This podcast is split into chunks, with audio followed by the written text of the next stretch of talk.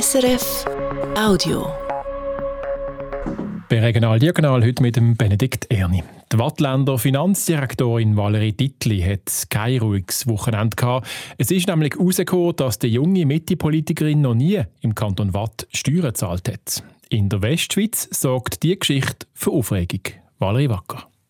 RTS hat aufgedeckt, dass die Valerie Dittli im Kanton Watt keine Steuern gezahlt hat vor dem 2022.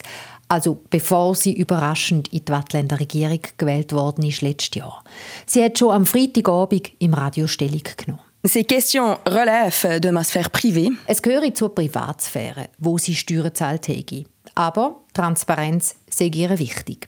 Zusammengefasst sind ihre Hauptargumente, dass sie erstens tatsächlich ihren Lebensmittelpunkt im Kanton Zug haben und dass sie zweitens als Studentin und Doktorandin so wenig verdient haben, dass es eh nicht ins Gewicht falle.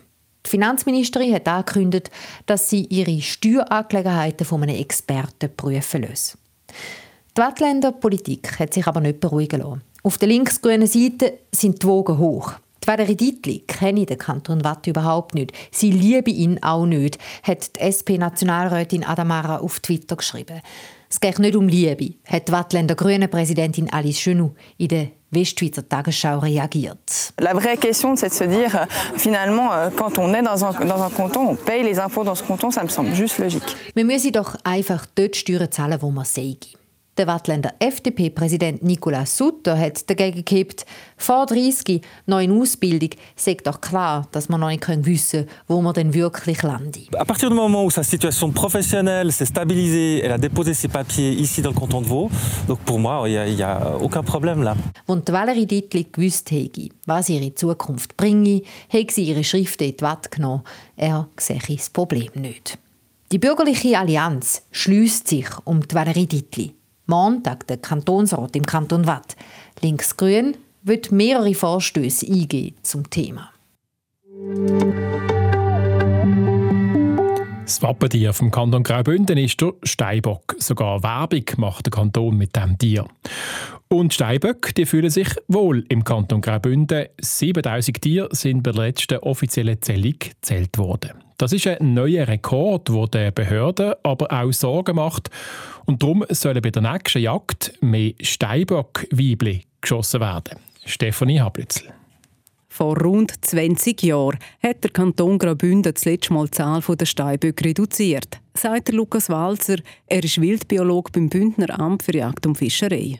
Das hat man schon in den 90er Jahren bis Anfang 2000er Jahren hat man das einmal gemacht. Auch dort hat man gemerkt, dass Bestände in gewissen Regionen zugenommen haben und hat dann mit der außerordentlichen Steigeissenjagd probiert, dem auch mit jagdlichen Massnahmen entgegenzuwirken.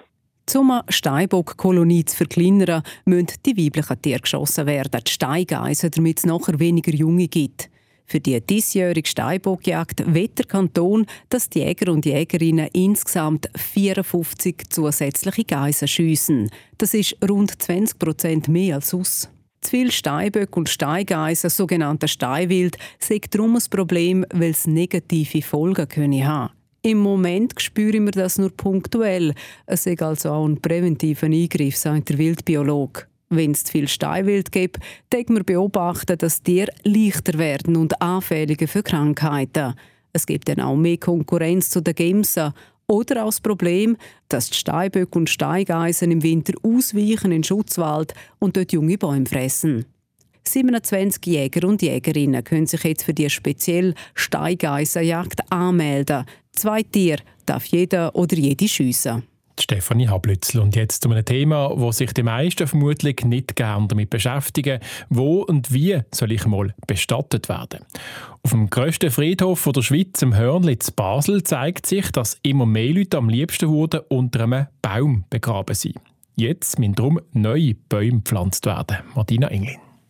Es ist eine wunderschöne alte Eiche im unteren Teil vom Hörnli. 90 Jahre alt sind sie schon, sagt Friedhofsleiterin Anja Bandi. Und sie sind als Bestattungsort sehr beliebt, so wie grundsätzlich alle Baumbestattungen auf dem Friedhof. Man will der Natur wieder ein bisschen näher sein. Und gerade bei den Bäumen habe ich auch den Eindruck, das ist so etwas Grosses, das auch kraftspendend ist, etwas, das immer etwas gibt, wenn man hergeht. Und für die Hinterbliebenen gibt es nicht viel Aufwand. Der Unterhalt ist gewährleistet durch uns, also durch die Stadtgärtnerei. Und das hilft auch noch. Man hat etwas, wo man her kann, es sieht immer schön aus und es gibt einem Kraft, aber man muss nicht immer wieder abpflanzen. Das kommt gut an.